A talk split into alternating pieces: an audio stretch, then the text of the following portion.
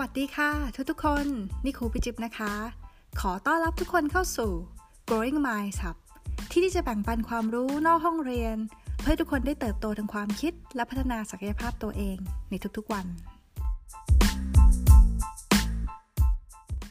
วันนี้ครูปิจิบจะนำเรื่องการสร้างนวัตกรรมนะคะ หรือว่า innovation เนี่ยมาพูดคุยกัน อันนี้มันอาจจะเป็นผลพวงมาจากเวิร์กช็อป Growing Minds นะคะที่เราได้ทำกันเป็นโครงการแรกให้กับน้องๆ ในชั้นมัธยมแล้วก็ชั้นมหาลัยให้มีความเข้าใจเกี่ยวกับเรื่อง system thinking แล้วก็ design thinking เพื่อจะให้น้องๆ เนี่ยสามารถจะนำไปสร้างนวัตกรรมด้วยตัวของน้องๆ เอง วันนี้ครูพิชิปก็เลยอยากจะหยิบยกเกร็ดความรู้เล็กๆน้อยๆนะคะ เกี่ยวกับเรื่องนวัตกรรมเนี่ยมาพูดคุยกันที่นี่ด้วย เรื่องนวัตกรรมเนี่ยนะคะมันเป็นเรื่องที่พูดถึงกันมากเลยในตอนนี้ เพราะว่าปัญหาและก็ความสูญเสียจากโควิดเนี่ยมันหนักหนาสาหัสเหลือเกินนะคะ ถ้าทุกๆคนได้มีโอกาสติดตามข่าวเนี่ยมันมีผลกระทบไปทั่วโลกเลยทีเดียว ราะฉะนั้นเนี่ยการสร้างนวัตกรรมเนี่ยมันเหมือนกับเป็นความหวังนะคะของทนทั้งโลกเลยก็ว่าได้ที่จะช่วยพวกเรานำพาให้พ้นไปจากวิกฤตโควิดในครั้งนี้ จริงๆ แล้วในความเห็นของครูพิจิมนะคะ การสร้างนวัตกรรมเนี่ยมันมันไม่ใช่เรื่องใหม่เลยนะคะ มันเป็นสิ่งที่เกิดขึ้นมาตลอดในหลายร้อยปีที่ผ่านมา เพียงแต่ว่ามันไม่ได้มีการพูดถึงกันเป็นวงกว้างขนาดนี้เท่านั้นเอง ถึงตอนนี้ทุกๆคนคงจะเริ่มสงสัยแล้วใช่ไหมคะว่าแล้วไอ้เจ้านวัตกรรมเนี่ยมันมันเกิดขึ้นได้ยังไงแล้ว เราเนี่ยจะเป็นผู้สร้างนวัตกรรมกันได้บ้างไหม คือจริงๆแล้วนะคะ นวัตกรรมเนี่ยมันจะเกิดทุกครั้ง เวลาที่เราเจอปัญหาหรือว่าวิกฤต เพราะว่ามันถูกออกแบบมาให้เหมือนกับเป็นเครื่องมือช่วยเรานะคะ ให้เราแก้ไขปัญหาอย่างมีประสิทธิภาพ คือไม่ว่าจะเป็นปัญหาที่เราเจอในปัจจุบันตอนนี้ที่เราเห็นอยู่หรือว่าเป็นปัญหาที่เราคิดว่ามันจะเกิดขึ้นกับเราในอนาคตนะคะ เราก็สามารถที่จะใช้นวัตกรรมเนี่ยช่วยเราได้ทั้งนั้นหลาย ๆ คนที่ฟังอยู่ตอนนี้อาจจะคิดว่าการสร้างนวัตกรรมเนี่ยมันจะต้องเป็นเรื่องไกลตัวใช่ไหมคะ แล้วก็ต้องมีแต่คนที่เก่ง คนที่ฉลาดเท่านั้นที่จะสร้างนวัตกรรมได้ เรื่องนี้ครูจะขอบอกเลยนะคะ ว่ามันมันไม่จริงนะคะ มันไม่เป็นอย่างนั้นเสมอไป เพราะว่าครูพิจิปเองเนี่ยก็เป็นคนสร้างนวัตกรรม แล้วก็ มีโอกาสได้ร่วมงานกับคนที่สร้างนวัตกรรมหลาย ๆ คนเนี่ยแล้วมองเห็นว่าจริง ๆ ความฉลาดมันเป็นแค่จุดเล็กๆ จุดหนึ่งในการสร้างนวัตกรรมเท่านั้นเอง มันมีคุณสมบัติอื่นอีกมากมายนะคะ ที่เป็นสิ่งสำคัญที่จะทำให้คนคนใดคนหนึ่งเนี่ยสร้างนวัตกรรมขึ้นมาได้นะคะ อย่างที่ครูพิชิตได้บอกไปอะค่ะว่านวัตกรรมมันจะเกิดขึ้นทุกครั้งตอนที่เรามีปัญหา เพราะว่าเวลาที่เรามีปัญหาเนี่ยเราต้องการหาทางออกใช่ไหมคะ แล้วก็เเวลาที่เราใช้วิธีเดิมๆหรือว่าวิธีคิดแบบเดิมๆหรือว่าผลิตภัณฑ์แบบเดิมๆเนี่ยในการแก้ปัญหาเนี่ยบางทีเนี่ยมันก็ไม่ตอบโจทย์ให้เราแล้วก็มันอาจจะไม่ได้ช่วยเราอะไรเลยก็ได้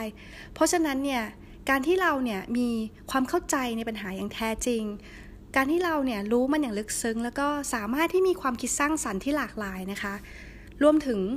เราใส่ใจในรายละเอียดในทุกๆ สิ่งที่เราทำเนี่ย สิ่งนี้แหละครูปิคิดว่ามันคือหัวใจในการสร้างนวัตกรรมกันเลย เพราะฉะนั้นเนี่ย ถ้าทุกคนสามารถที่จะฝึกฝนให้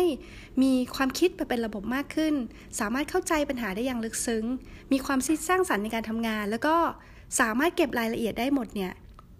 ทุกคนก็สามารถที่สร้างนวัตกรรมด้วยตัวทุกคนเองนะคะ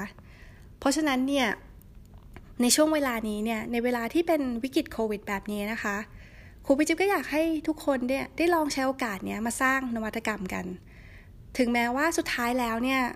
เราอาจจะไม่ได้สร้างนวัตกรรมที่มันหูเปลี่ยนโลก ขับเคลื่อนโลกไปนี้ได้นะคะ แต่อย่างน้อยเนี่ยครูพิจิตเชื่อนะคะว่ามันจะเป็นโอกาสที่ทำให้เราเนี่ยได้พัฒนาทางความคิด แล้วก็ทักษะต่างๆ ในการแก้ปัญหาของเราเนี่ยก็จะมีมากขึ้นด้วย เพราะฉะนั้นเนี่ยมันก็คงจะดีมาก ถ้าเราได้เติบโตในช่วงเวลาวิกฤตแบบนี้ แต่มันก็จะยิ่งดีที่สุดถ้าในวิกฤตแบบนี้เนี่ยเราสามารถสร้างนวัตกรรมได้ด้วยใช่ไหมคะ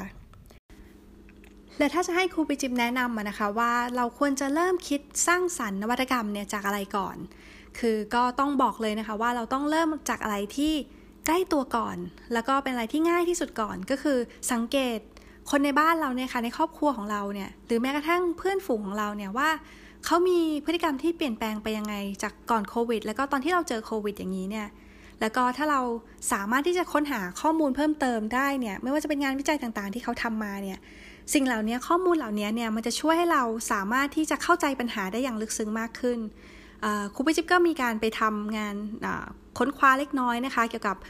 พฤติกรรมผู้บริโภคที่เมืองไทยนะคะ เพื่อจะยกมาเป็นตัวอย่างง่าย ๆ ให้ทุกคนได้เห็นภาพกันที่นี่นะคะ ก็คือ ตัวอย่างเช่นนะคะ พฤติกรรมการจับจ่ายใช้สอยของผู้บริโภคเนี่ย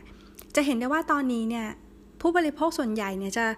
หันมาซื้อสินค้าแนวสุขภาพกันมากขึ้น เพราะว่าก็เริ่มเริ่มที่อยากจะรักตัวเองกันมากขึ้น แล้วก็อยากจะให้มีสุขภาพแข็งแรง เพื่อจะได้ไม่ต้องเป็นโรคโควิดใช่ไหมคะ แล้วก็อีกอย่างหนึ่งก็คือ มีการที่จับจ่ายใช้สอยในเรื่องของ ความบันเทิงในบ้านกันมากขึ้นไม่ว่าจะเป็นทีวี หรือว่าเครื่องออกกำลังกายอะไรประมาณนี้นะคะ เพราะว่าเราต้องล็อกดาวน์กันมากขึ้นใช่ไหมคะ เพราะฉะนั้นเนี่ยก็ไม่สามารถที่จะออกไปสันทนาการนอกบ้านได้ อันนี้ก็คือเข้าใจได้ แต่ว่าสิ่งที่ค่อนข้างจะประหลาดใจนะคะสำหรับครูปิจิบก็คือ คนหันมาซื้อเกี่ยวกับเมล็ดพันธุ์พืชกันมากขึ้น เพื่อจะไปปลูกกันเองที่บ้านเนี่ยค่ะ ก็อาจจะเป็นเพราะว่าเริ่มจะกลัวนะคะว่าอาจจะ ไม่มีอาหารที่เราสามารถซื้อได้ต่อไปในซูเปอร์มาร์เก็ตนะก็เลยคิดว่าถ้าเราหันมาปลูกเองได้ก็คงจะดีใช่ไหมคะ ในเมื่อเราเห็นเป็นแบบภาพแบบนี้แล้วเนี่ย เราก็สามารถจะเอาไปคิดต่อได้เนาะว่า เอ้ยถ้าพฤติกรรมเป็นอย่างนี้แล้วเนี่ย แล้วเราจะทำอะไรเป็นนวัตกรรมที่จะมาช่วยตอบโจทย์เหล่านี้ได้บ้าง คือถ้าเราเองเนี่ยเป็นคนที่ไม่มีเงินลงทุนมากพอนะคะ ที่สามารถจะสร้างสินค้าหลักได้เนี่ย เราก็อาจจะต้องมาหันคิดดูว่ามีมีสินค้ารองอะไรบ้างที่จะไปช่วยทำให้สินค้าหลักเนี่ยมีปัญหาที่ลดลง ตัวอย่างเช่นนะคะอย่างที่เรายกตัวอย่างกันว่าเนี่ยมีคนหันมาซื้ออเมล็ดพันธุ์พืชไปปลูกเองมากขึ้นเนี่ยถ้าเราลองมองถึงปัญหาเนี่ยสิ่งที่เราเห็นง่าย ๆ ก็คือ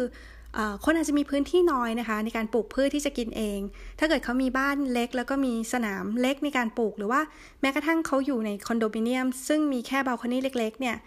แล้วเขาจะปลูกผลิตภัณฑ์หรือว่าพันธุ์พืชเหล่านั้นให้เพียงพอที่จะใช้กินได้ยังไงใช่ไหมคะ เพราะฉะนั้นเนี่ยก็คือปัญหาที่เราอาจจะต้องคิดว่ากระถางแบบเดิมๆที่มาใช้ในการปลูกพืชเนี่ยมันอาจจะไม่ตอบโจทย์อันนี้ละ เราจะคิดต่อว่าเฮ้ยเราจะทำยังไง ให้คนสามารถปลูกพืชกันเองในที่แคบๆได้ โดยที่เพียงพอต่อการบริโภคด้วย อันนั้นก็อาจจะเป็นสิ่งที่เราสามารถที่จะนำนวัตกรรมเนี่ยมาใช้ได้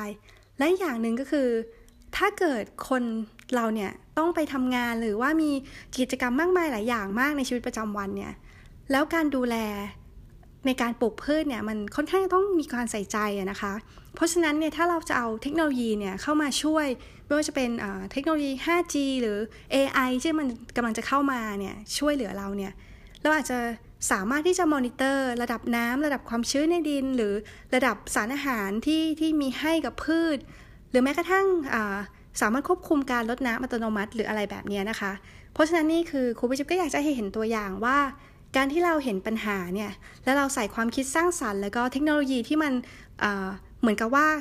จะมีเกิดขึ้นในในอนาคตหรือแม้กระทั่งจะมีเกิดขึ้นในปัจจุบันนี้นะคะ เอามาช่วยสร้างสรรค์ แล้วก็แก้ปัญหาเนี่ยมันจะทำให้เราเกิดสิ่งใหม่แล้วใครจะไปรู้คะสิ่งนั้นมันอาจจะสามารถที่จะทำให้เรามีรายได้ แล้วก็ขายมันได้จริง ๆ ด้วยก็ได้ ตอนนี้นะคะหลาย ๆ บริษัทหรือว่าหลาย ๆ ธุรกิจเนี่ยต้องการคนที่เข้าใจเรื่องนี้แล้วก็มีความรู้เกี่ยวกับเรื่องนวัตกรรมเนี่ย เป็นอย่างมากเลย เพราะว่าเขาต้องการคนเหล่านี้เนี่ยไปช่วยผลิตสินค้าและคือพัฒนาสินค้าของเขาให้มันดีขึ้น แล้วก็ตอบโจทย์มากขึ้นนะคะครูประจิบเชื่อนะคะว่าการที่เรามีความเข้าใจเรื่องนี้ให้มากขึ้นเนี่ยโดยการที่เราเริ่มฝึกฝนจากสิ่งง่ายๆ ลองทำในสิ่งง่ายๆ สิ่งใกล้ๆตัวเราเนี่ยนะคะ มันจะช่วยเพิ่มพูนความมั่นใจแล้วก็ทำให้เรามีความชำนาญมากขึ้น รวมถึงทักษะที่ดีขึ้นด้วยเนี่ย เพราะหลังจากนั้นแล้วเนี่ยเราสามารถเอาสิ่งเหล่านี้เนี่ยไปปรับใช้ และเชื่อว่าองค์กรหลาย ๆ องค์กรนะคะ จะต้องยื่นมือแล้วก็อ้าแขนรับ คนที่มีศักยภาพทางนี้เนี่ยแบบแน่นอนนะคะแล้วก็สุดท้ายนี้นะคะ สิ่งที่คุณผู้ชมอยากจะฝากไว้นะคะ ไม่ว่าเราจะเป็นคนในครอบครัวสมาชิกในครอบครัว หรือว่าเป็นครูหรือว่าผู้บริหารโรงเรียน หรือว่าเป็นเจ้าของบริษัท หรือว่าเป็นหัวหน้างานในบริษัท หรือแม้กระทั่งคนที่ขับเคลื่อนประเทศนี้ก็ตามนะคะ ถ้าเรายังไม่สามารถที่จะสร้างสภาพแวดล้อมที่ดี ให้คนสามารถที่จะสร้างนวัตกรรมได้นะคะและยังเห็นความต่างเป็นเรื่องที่ผิด แล้วเห็นความผิดพลาดมันเป็นเรื่องที่เลวร้ายเนี่ยครูปิจิบขอบอกเลยนะคะว่า เราจะไม่มีวันที่จะสร้างนวัตกรรมให้เกิดขึ้นได้เลยค่ะ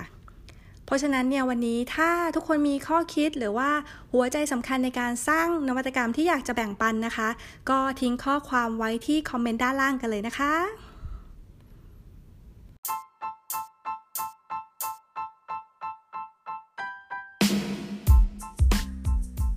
ครูพิจิบก็ขอขอบคุณทุกคนมากนะคะ ที่ฟังกันจนจบในวันนี้ แล้วถ้าเนื้อหาที่พูดคุยเป็นประโยชน์ ก็อย่าลืมส่งต่อเรื่องราวดีๆ แล้วก็ความรู้นอกห้องเรียนของ Growing Minds Hub